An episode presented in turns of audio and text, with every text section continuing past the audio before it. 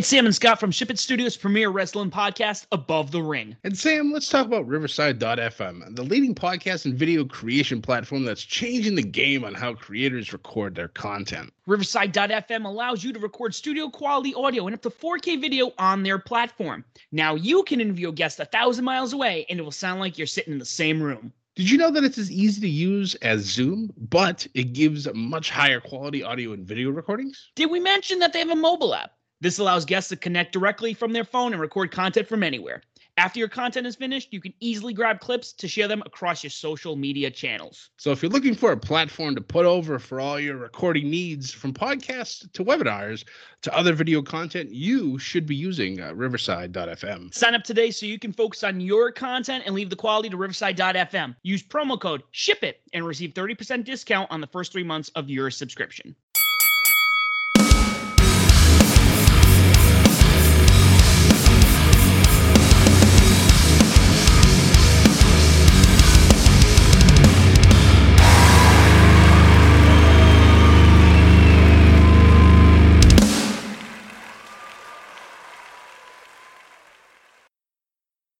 Ladies and gentlemen, welcome to another episode of Above the Ring. I'm your host, Sam the SLB. Alongside me today, as always, the man behind the Twitter, the other third of the Above the Ring Bedlam Media Operations, one half of Above the Ring, Scott. Scott, how are we doing today? Well, Sam, it's Thursday. You know what that means. Time for another wonderful episode of Above the Ring. That we do. But before we get into it, guys, if you don't already do so, please listen to Scott's, SmackDown study, Raw review, both posted on Saturday and Tuesdays respectively. Also, Scott was just recently on a podcast, Know the Ropes, their WrestleMania Aftermath episode. I started listening to it. You guys, if you don't listen to Know the Ropes, definitely a bunch of great guys, definitely worth listening to. Unfortunately, I was not able to make the show, but hopefully soon. Hopefully sometime in the future. Absolutely. Yeah, it'll be great to get all five of us on there. I know on the podcast, Big Harv actually wasn't able to make it either, so it was just J-Bo, Cinco, and myself, and the boys were playing Mario Kart 8. I had the invite, but I don't have a Switch, so I just stood there and watched and laughed and talked wrestling. And it was a good time. So, yeah, you guys go check out their 24th episode, either on YouTube or pretty much every podcast platform, just like us. Just search Know the Ropes. Awesome. Well, let's get right into it. Before we get into it, we're not going to be covering everything tonight. Guys, probably one of the biggest nights in modern wrestling history on Sunday. So, guys, Sunday morning, Above the Ring will give you the Impact Wrestling's Rebellion Go Home show. This match, despite it might be being overhyped, I mean, it could be a whole Onto the Giant Hulk Hogan mess, which I highly doubt. But the hype for this match is real. Title for title. Kenny Omega and Rich Swann. We're going to throw our picks at you early Sunday morning.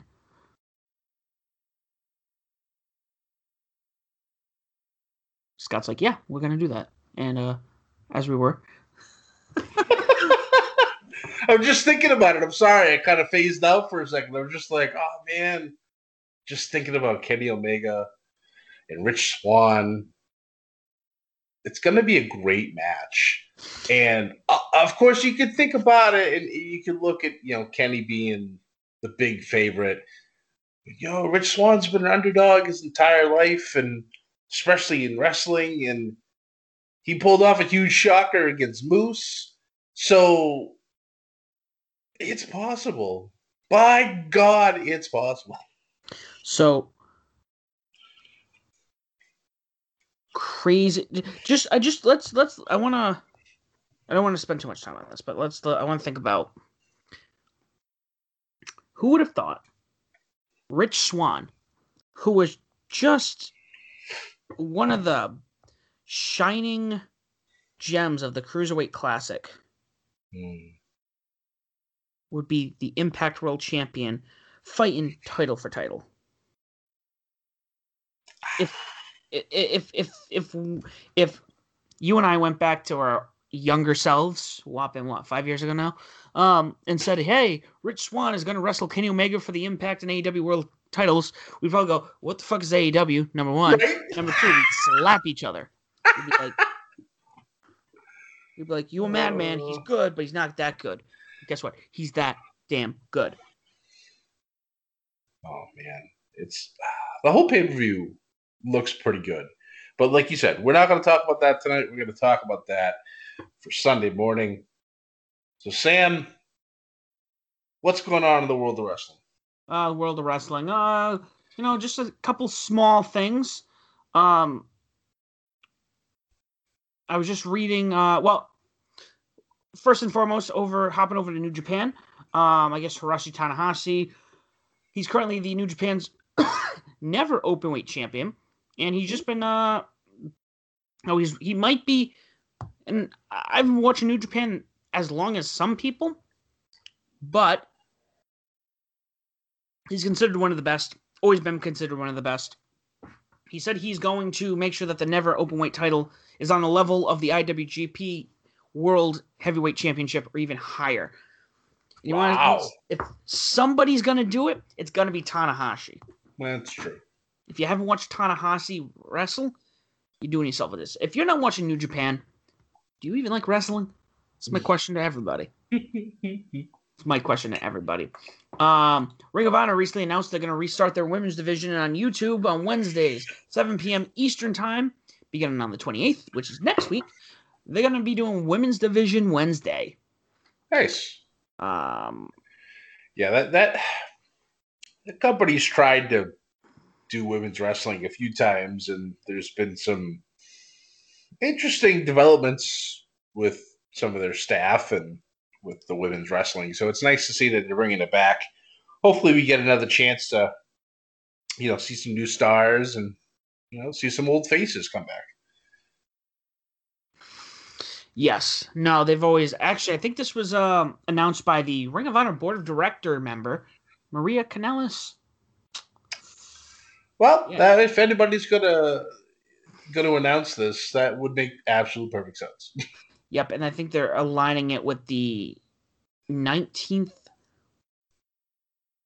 Oh, what was that? Did we miss that? The Ring of Honor 19th anniversary show? See, this is what happens, Scott. AEW comes in, and like all the other cool independent shit that we don't follow anymore. I know. It was March 26th. Wow, I'm late. Wow, we missed that by a whole month, Sam. Wow. Yeah. So we need to get back on that train, Sam. Yeah, because we have all the time in the world, Scott. Of course. We have nothing else to do besides watch more wrestling. No, of course not. Speaking of more wrestling, Scott. Oh my God, Sam! What? Well, you're the one who told me. Why am I asking you? Guess what? That's true. So, off the bat, for those of you guys who don't know, who are not familiar, MLW, Major League Wrestling, they've been around for a few years now, and they're not a nobody. That's where MJF came from. That's where Brian Pillman Jr. is. Jim Cornette was doing commentary there. I don't know if he's still there. Simon Gotch is there. Oh, that's where he ended up. Okay. Uh-huh. They have a deal with Vice.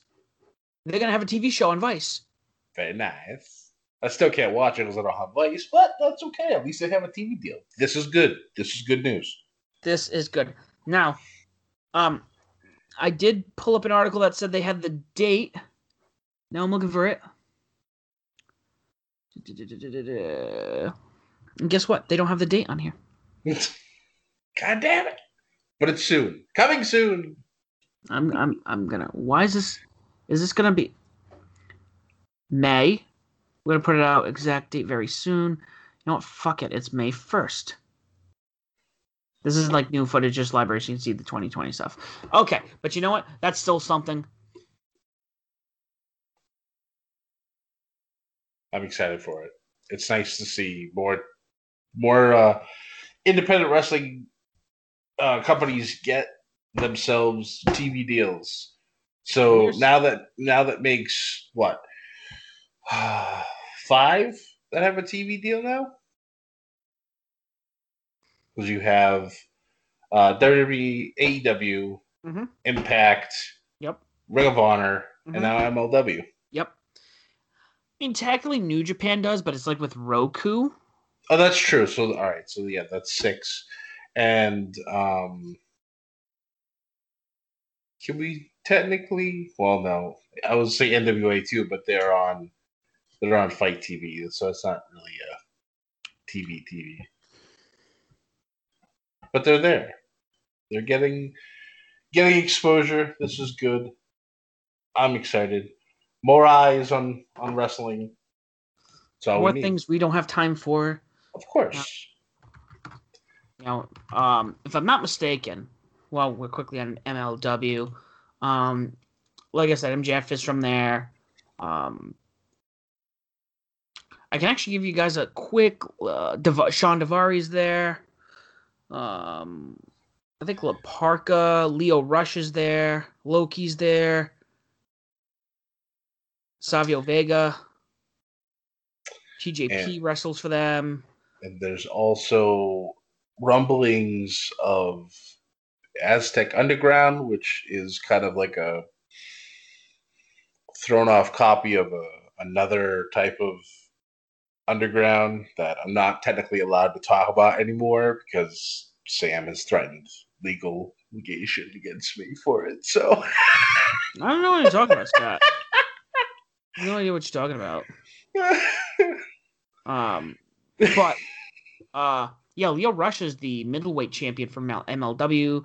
Laparca, and I think is that Laparca Jr.? Oh, El Hijo de la Parca they're the tag team champions. Alex Hammerstone, who I have followed for a while. Hammerstone, yeah, he's a good guy. He is their open weight champion, and Jacob Fatu is currently their champion, who is the nephew of Rikishi. That's right. He's the son of Sam Fatu. Yeah, one of the Tonga kid. Yeah, so definitely something we're gonna be keeping track of. We're gonna add this to things that we can blurt out for you guys. It's gonna become like the Pokemon rap eventually. Sam is gonna go through every promotion on the planet just before we get into the big 3 that we're gonna talk about. Oh, and the Von Erichs are wrestling too. Can't forget the Von Erichs. So first and foremost, off the bat, NWA Power kicking off our lineup. From the 20th. I keep forgetting this is now on the same night that NXT is on. But Saul Ronaldo and Tim Storm defeated Aaron Stevens and J.R. Kratos.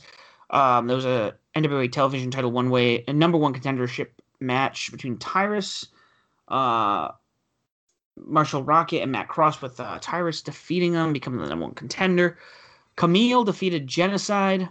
Then Jordan Claire took on Nick Aldis in a 32-second no contest. Sounds like a quick and painless episode of Power. Not that there was ever a bad episode of Power. That's true. But okay, Scott. Oh yes, I'm gonna do the same thing I did earlier today. Or yesterday. It's not Wednesday. And we're not having... Wow, my schedules are all off. Scott, it's Tuesday. Let's hop right on to NXT. Oh, yes. Oh, yes. Oh, good old NXT. Another fine episode.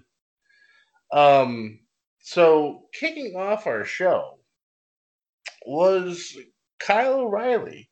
Except Kyle O'Reilly's changed a little. He's no longer, the ass-kicking Kyle O'Reilly. He's cool, Kyle O'Reilly.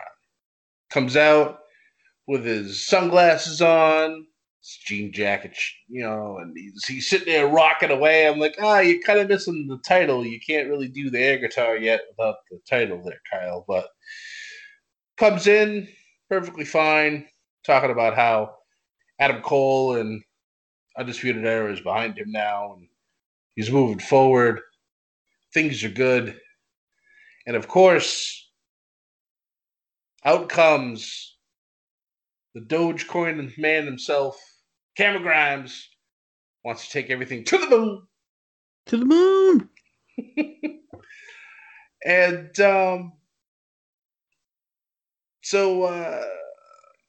Grimes comes out, wants to offer an alliance to O'Reilly. You know, he figured it would be financially fruitful for him. It'll be good for him. And you know, Kyle kind of gave it a little bit of thought and then drops him with a right and says that, nah, I'm good. However, you'll be the first person I kick ass tonight. So, your main event is set for the evening. Kyle O'Reilly will take on Cameron Grimes.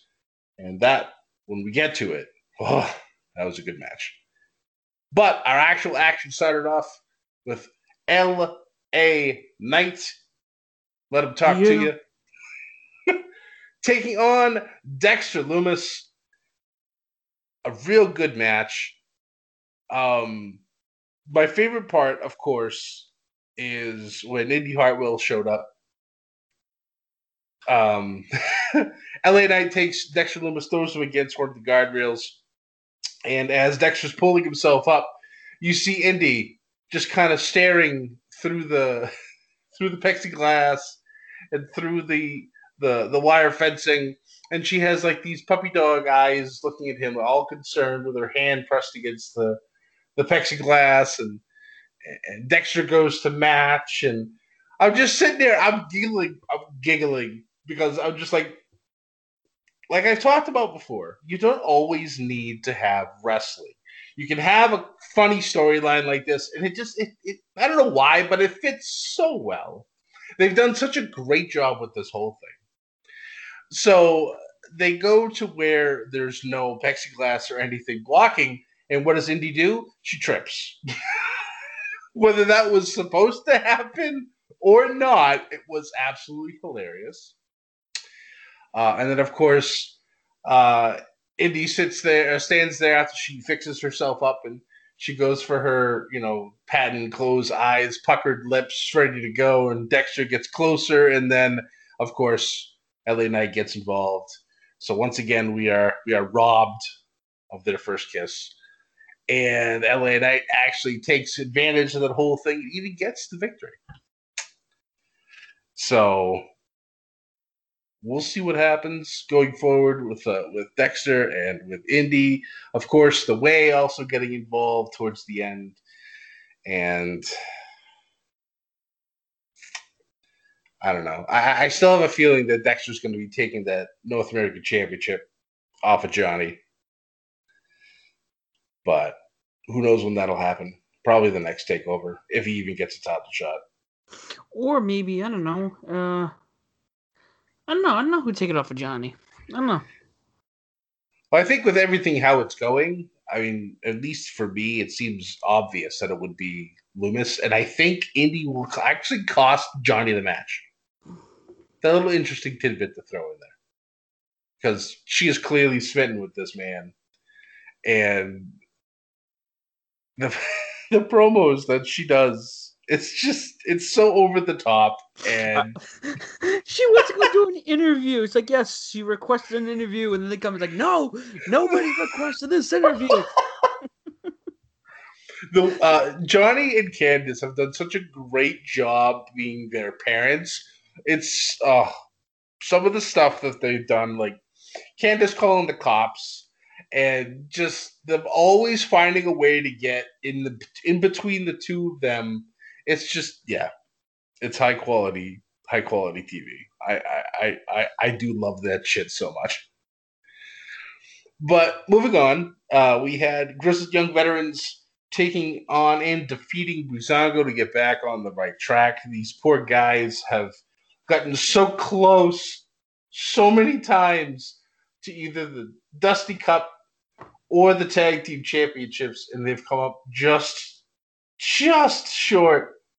So beating a former NXT Tag Team Champions of Brazongo definitely will get them on the right track.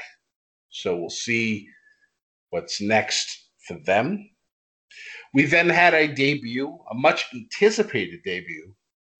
Sarray coming to NXT and was actually met in the parking lot earlier in the day by William Regal and Zoe Stark. Zoe herself had said that she wanted to be the first person to wrestle Sarray. Regal was like, all right, let's ask. And Sarray was totally fine with it. So I was like, all right, this should be a good match because personally, I've heard of Sarray, but I've never really watched her matches. And Zoe Stark's been nothing but impressive since she has shown up in NXT. This match, real good. Really enjoyed it.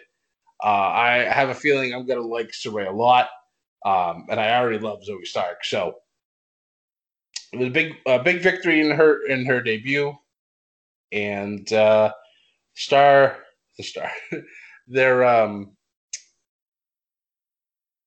futures are really bright.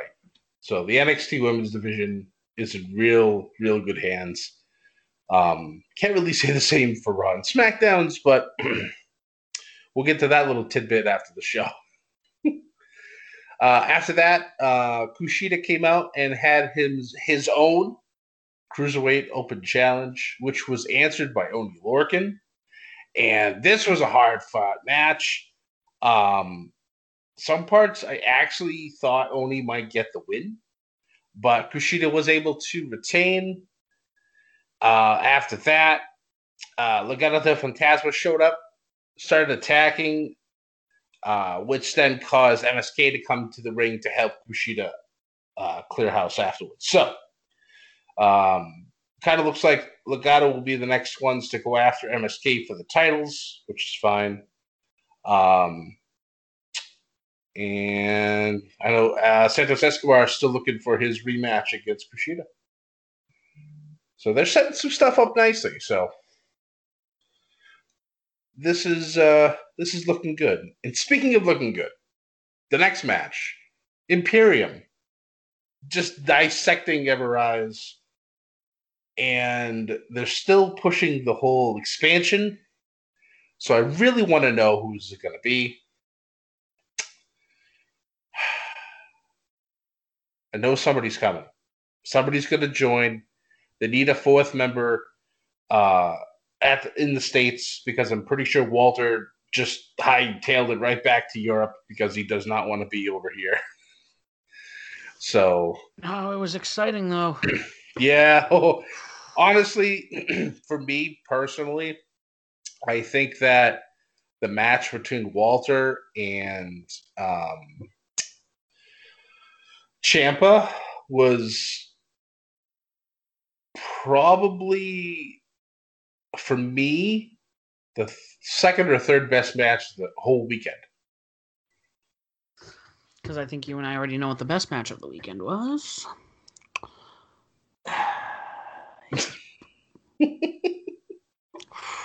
What a match. Yes, it was. What a match that that Randy Orton and Fiend match was. You really? Okay, all right. First of all, I had to deal with that bullshit on the other podcast. I need to deal with that here, too.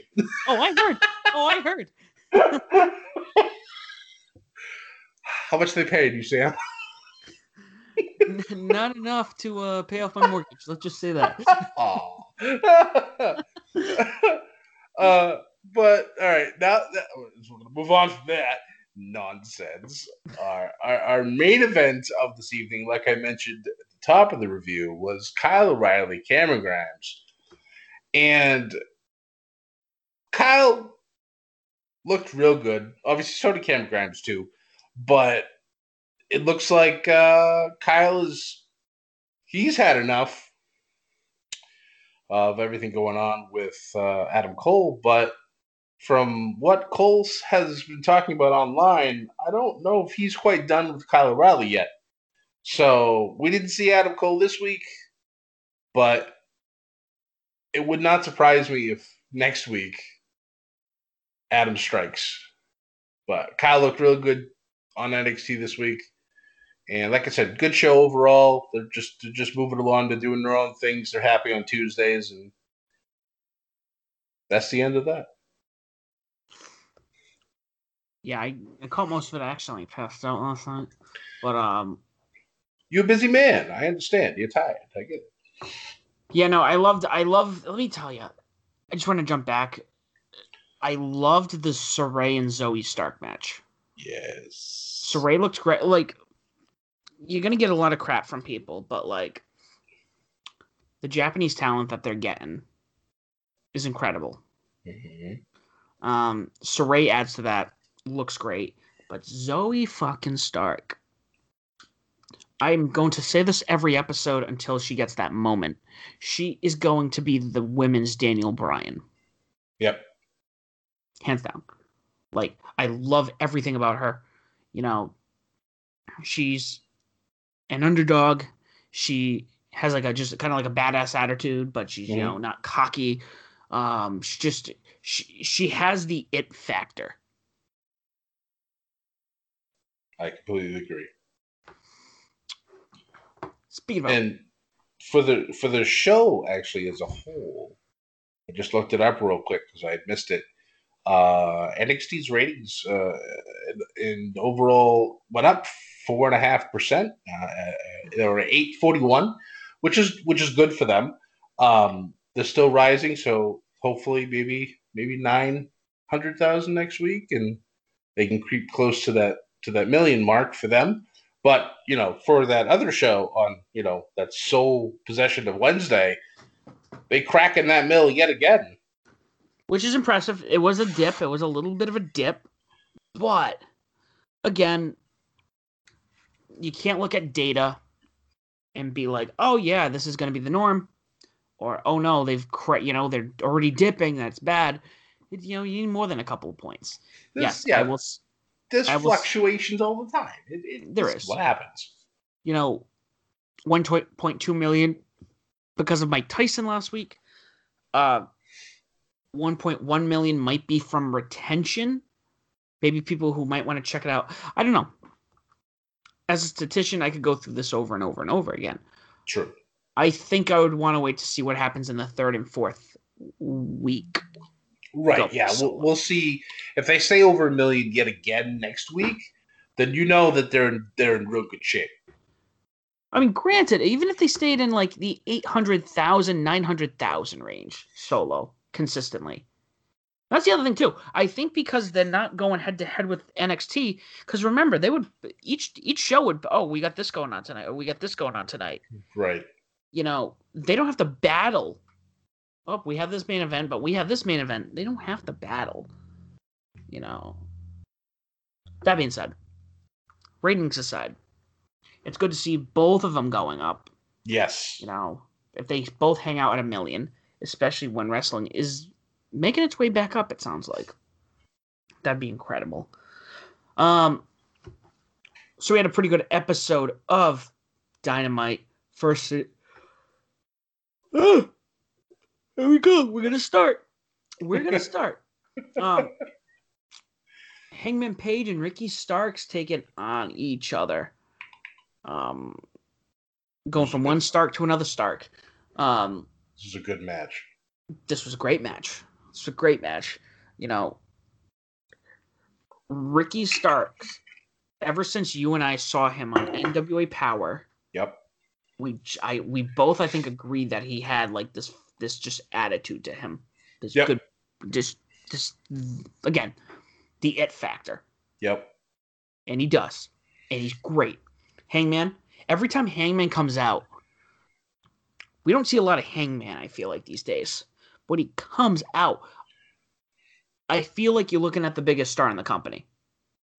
Yeah. No, I can definitely see that. He just has that aura of him. And it's just, also his theme song, I just love it so much. It just fits him so well. Mm-hmm. Uh-huh. Was that his theme song over in Ring of Honor, too? No, I don't believe so. Because he was part of the Bullet Club for a while too. So. Yeah, but he also did have his own theme song too. Yeah, I don't remember what it was, but I don't believe it was this. I believe this is an AEW original for him. I believe. I don't know. I could be wrong. I'm not 100% sure. We could both be wrong. We may not even exist. Who knows? I think I'm a little tired tonight, Scott. It's all right. It's all right, Sam. I'm right there with you. So Paige actually defeated Stark by submission, which was shocking because you don't see too many, especially two equally matched men. Taz comes out, cuts his promo. Team Taz goes in, and we get, of course, the Dark Order. Come make it the save. Love it. I'm also very sad still that John Silver's still injured because the love story between him and Adam Page needs to be front and center every episode. I rewatched last week's Dynamite with John just before this episode, and that promo when Hangman's like, "Oh yeah, I'm gonna go get some some egg rolls up there. Anyone want them? Yeah," and then he's like doing the thing with his arm. Oh, yeah. Oh. No. What do we say? He goes, rehabilitation. Oh, it's so they're so good. So following that, we had Trent, as they said on air, Trent. I love how he said it as a question. That popped me pretty good. I laughed pretty hard at that. Well, when we live tweet, that is his Twitter handle. It is true. Why they did that, I don't know. No idea. But Trent taking on Pentagon Jr. Again, great match. Trent is one of those guys in a tag. He doesn't even need it. He's so good even solo. Yep. He's so good even solo. They both look great. This was a fun match, but rightfully so. Penta got the pin over Trent. Following that, we had JR interviewing the Pinnacle. We got to listen to Wardlow cut a short minute promo. Right? I was impressed with that. It was good. Said a lot. We're talking about Blood and Guts on May 5th. Whew. I finally get it, Scott. Finally get Blood and Guts. I know. And I have to say that MJF gave the promo of his life. Yeah. Just the fact that in the last few weeks we've gotten not one, not two, but three amazing promos.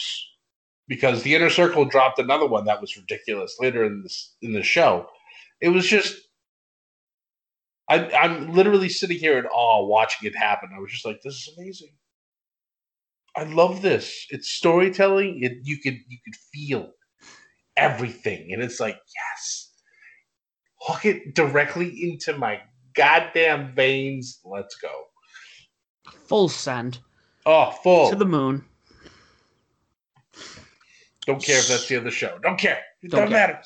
I can send it.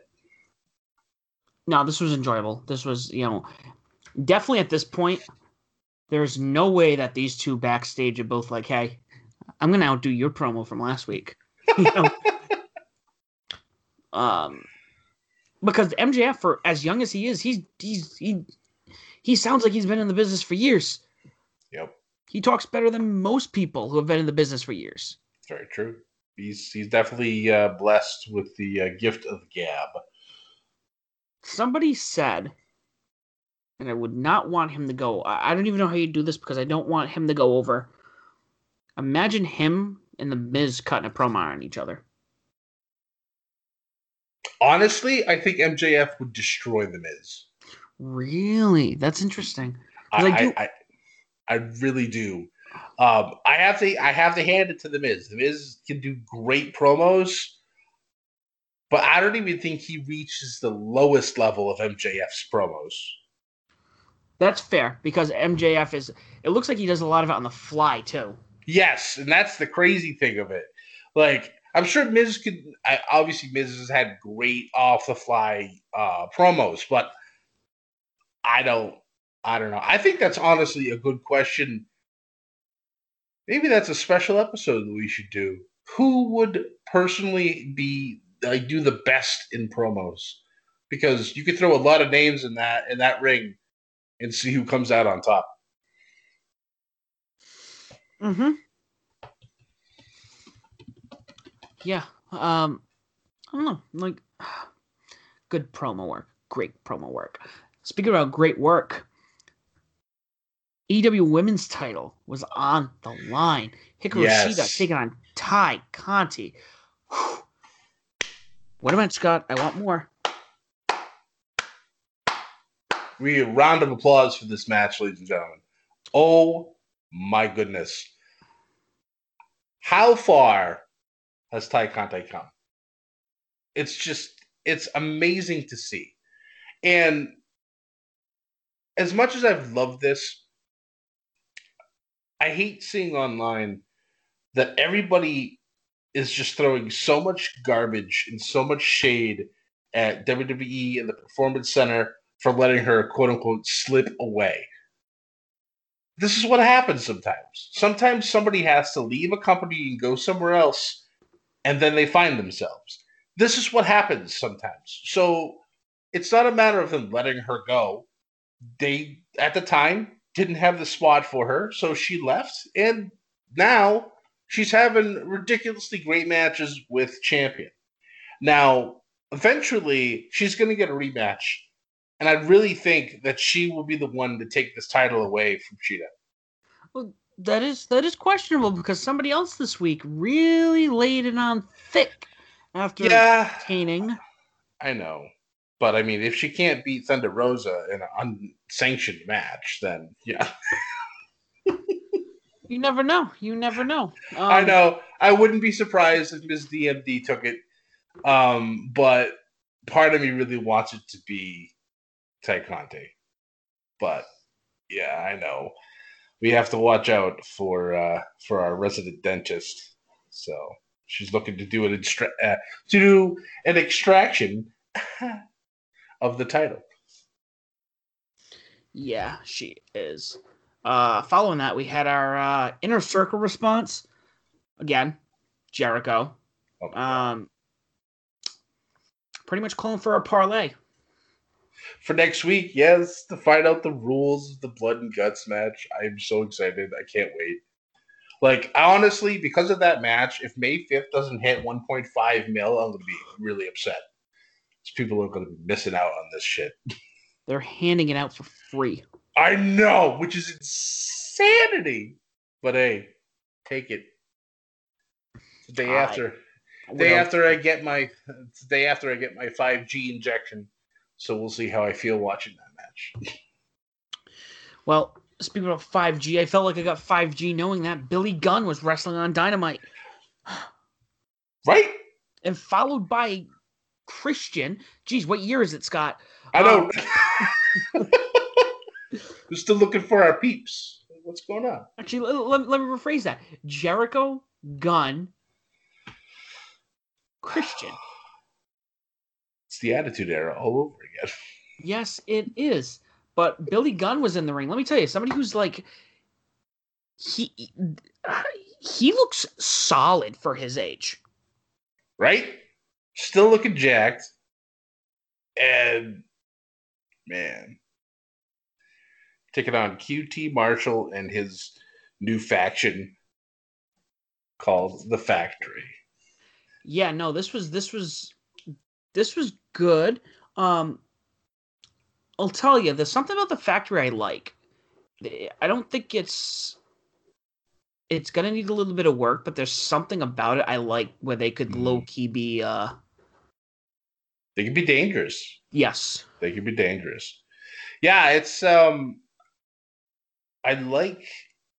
just like this whole teacher-student thing, and... It's just, like, these guys could be stars, like, the students. Obviously, QT has been in the game for a while, and, you know, he's going to be there for a little bit longer, but eventually QT is going to step to the side, and then these other guys are going to start shining. And I'm all for it. I really am a big fan of Agogo already. Just, I know people like to bitch about this, but the fact that he was an Olympian in boxing, winning a bronze medal, he's going to give you a kidney shot, you're going to go down in real life. I don't care what you say. So when he finishes a match with a straight shot to the kidney, it's probably for a good reason. So people need to understand that and stop bitching about everything. No, I think it fits his personality, especially with the way the match ended. He clocked, you know, Billy Gunn in the kidney and he dropped. Yep. And the little promo he did before, you know, because he's a Brit. He hates being in America, but the only reason why he's here because he makes the big money. You know, it's just you love to hate these guys, and it's just, yep, it fits. It does. I really do like it. Yeah, agreed. So after that, we had Powerhouse Hobbs taking on Christian Cage. Again, I thought this was another good bout. Yeah. Christian looks great. This is I don't know, I like seeing Christian on TV, you know? And, you know, the thing is, he doesn't look old. I think that's one thing people got to remember. You know, some wrestlers come back and they do, like, the last couple times Goldberg has wrestled, you know, my thing wasn't so much that, oh, I don't want to see his gimmick is pretty repetitive. But, like, he kind of was starting to look old in his performance. Right. Christian Cage, Billy Gunn, Dustin Rhodes don't look old. Nope. They found that fountain of youth, and they're doing well with it.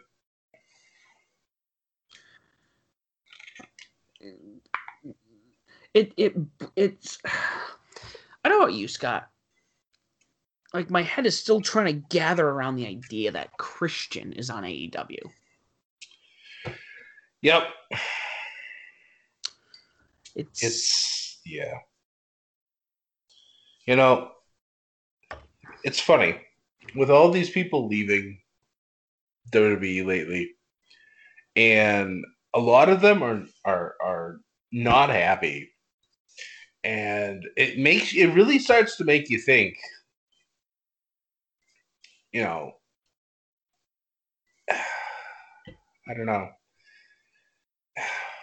It's tough to really put into words. It's just, it makes you wonder how bad they really do treat, you know, their employees that aren't, or their contractors that aren't, like, top notch. And I don't know. Well, evident by, you know, what had happened earlier in the week, if not today, the stuff with Mickie James getting a package from WWE was the rest of her stuff in a trash bag with just a sticker on it that said Mickie. So the blatant disrespect. So naturally, Mickie takes a video of this, puts it online, tags WWE, be like, you know, what's going on, tags Vince. And we eventually hear from both Triple H and John Laurinaitis that, you know, the people involved with this whole thing are fired, they're gone. And which is nice to know that, you know, obviously they understand that this is not how shit should be, especially with somebody the caliber of Mickie James. So it's just, yeah, it makes you wonder, like, what's really going on. And it kind of makes me want to root for everybody else. I'm not going to lie. Yeah, well, especially like NXT, which is such a good brand, and there's so much history with the company itself. You know, like we talk about Adam Cole being like the front of that company, which I think is very doable. Yeah. But the fact that the main roster isn't, we talk about it every time it comes up. Yep. Even their flagship show that has been on for 28 years It's floundering. It's awful. Like, I don't want to be negative, but it's true. I mean, the last week's show, this past Monday's, was probably a little better, but the Raw after Mania is normally the best Raw of the year for all types of reasons. Returns, comebacks, new stars, something. We got a little bit of it during the first hour, and then the last two was the same old garbage as normal. And it's just, I don't understand what's going on. There needs to be change. People need to be removed, and new people need to be put in. Like, when Paul Heyman was in charge of Raw, Raw was amazing to watch because he put the right people in the right places, and he ruffled feathers. And obviously, with Paul Heyman, we all know he ruffles all types of feathers, and they didn't like it. So they had him removed, and then it dropped considerably in quality. SmackDown, on the other hand, has been like a beacon of light. They've done a really good job of keeping the show afloat and doing well. I know this past week they had some issues with retention. I think they dropped below 2 million for the first time, and like, I think since it went to Fox. So that was a little troublesome. But other than that, the show itself has been great. Roman has just been, oh my God. I love what he's done with this character. They're building the right stars, and they're doing a good job. And that's what Raw should be doing, but it's not. And it's just, it's so frustrating. I just want to see them do well. That's why I love watching NXT. It's the best product out of all three. SmackDown would be a pretty close second, but Raw hasn't even got onto the on-ramp of the highway yet, and NXT and SmackDown are almost near their destinations. That's how the discrepancies between the three shows are, and it's sad because you look back at like the Attitude Era when they're pulling 6, 7, 8 million people per show. And now they're struggling to get 2. Says it a lot. Says a lot, Scott. But that's the thing, you know. I know some people, you know, we can go back and forth, this and that. You know, I was not so I didn't have cable growing up, so I didn't get to really watch, you know, Raw. We didn't watch Raw. Right. You know, never really saw Christian wrestle. But seeing him on here as a veteran, putting on a couple good matches that he's already wrestled, mm-hmm. It's pretty exciting. There's something about it that's enjoyable. There's something that's breathing new life into an old, very popular talent. I think Moxley had said that, you know, he thought he knew a lot about wrestling, and then Christian showed up.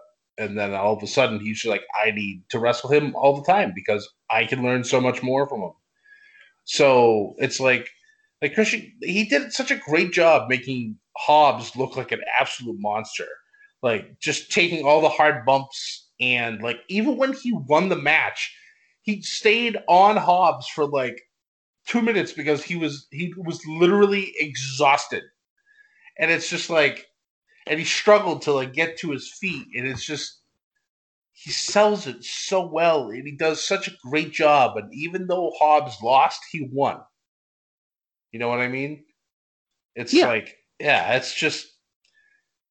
AEW getting him and Big Show, the knowledge in both of those brains is going to help so many people for so many years. Like, we can't even begin to touch how, like, to even, like, measure the differences that this product will have. It's going to, it's going to be immeasurable for, you know, in a while. It will be. But speaking about Moxley, let's talk about that moment in the bus, the trailer where the Elite are in their trailer, and then they hear just this horn honking, and it goes to outside, and you have Moxley and Kingston in a truck. These two. Oh my God. It's like my favorite part of this show. I just love these two together so much. I'm so happy that after the whole fiasco with the death match, that these two are now friends again, and the promos that they've pulled off since then have just been things of beauty. And I want to see them take on the whole lead by themselves, and it's going to be amazing. It was great because, like, I remember just the end of it, fucking Moxley throws the pipe, and he goes, and he's like, hey, what, you know, gotta watch what you're doing there. This and that. Can you wait until I get out of the shot? It was just, oh man, it's so untouchable, those two. Yeah. Speaking about untouchable, Darby headlined the night a second time in a row, taking on Jungle Boy for the TNT title. Oh, what a match this was. Again, Jungle Boy and Darby Allin are two of the stars who are they're going to be superstars with this company. Uh-huh.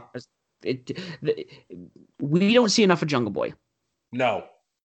He's living on like Dark and Elevation, and he really needs to be on Dynamite all the time. Mm-hmm. You know, he's so good. Yeah, he does his flippy shit, but he also can do more than that. Yeah. Like, he actually had the power advantage in this match. Mm-hmm.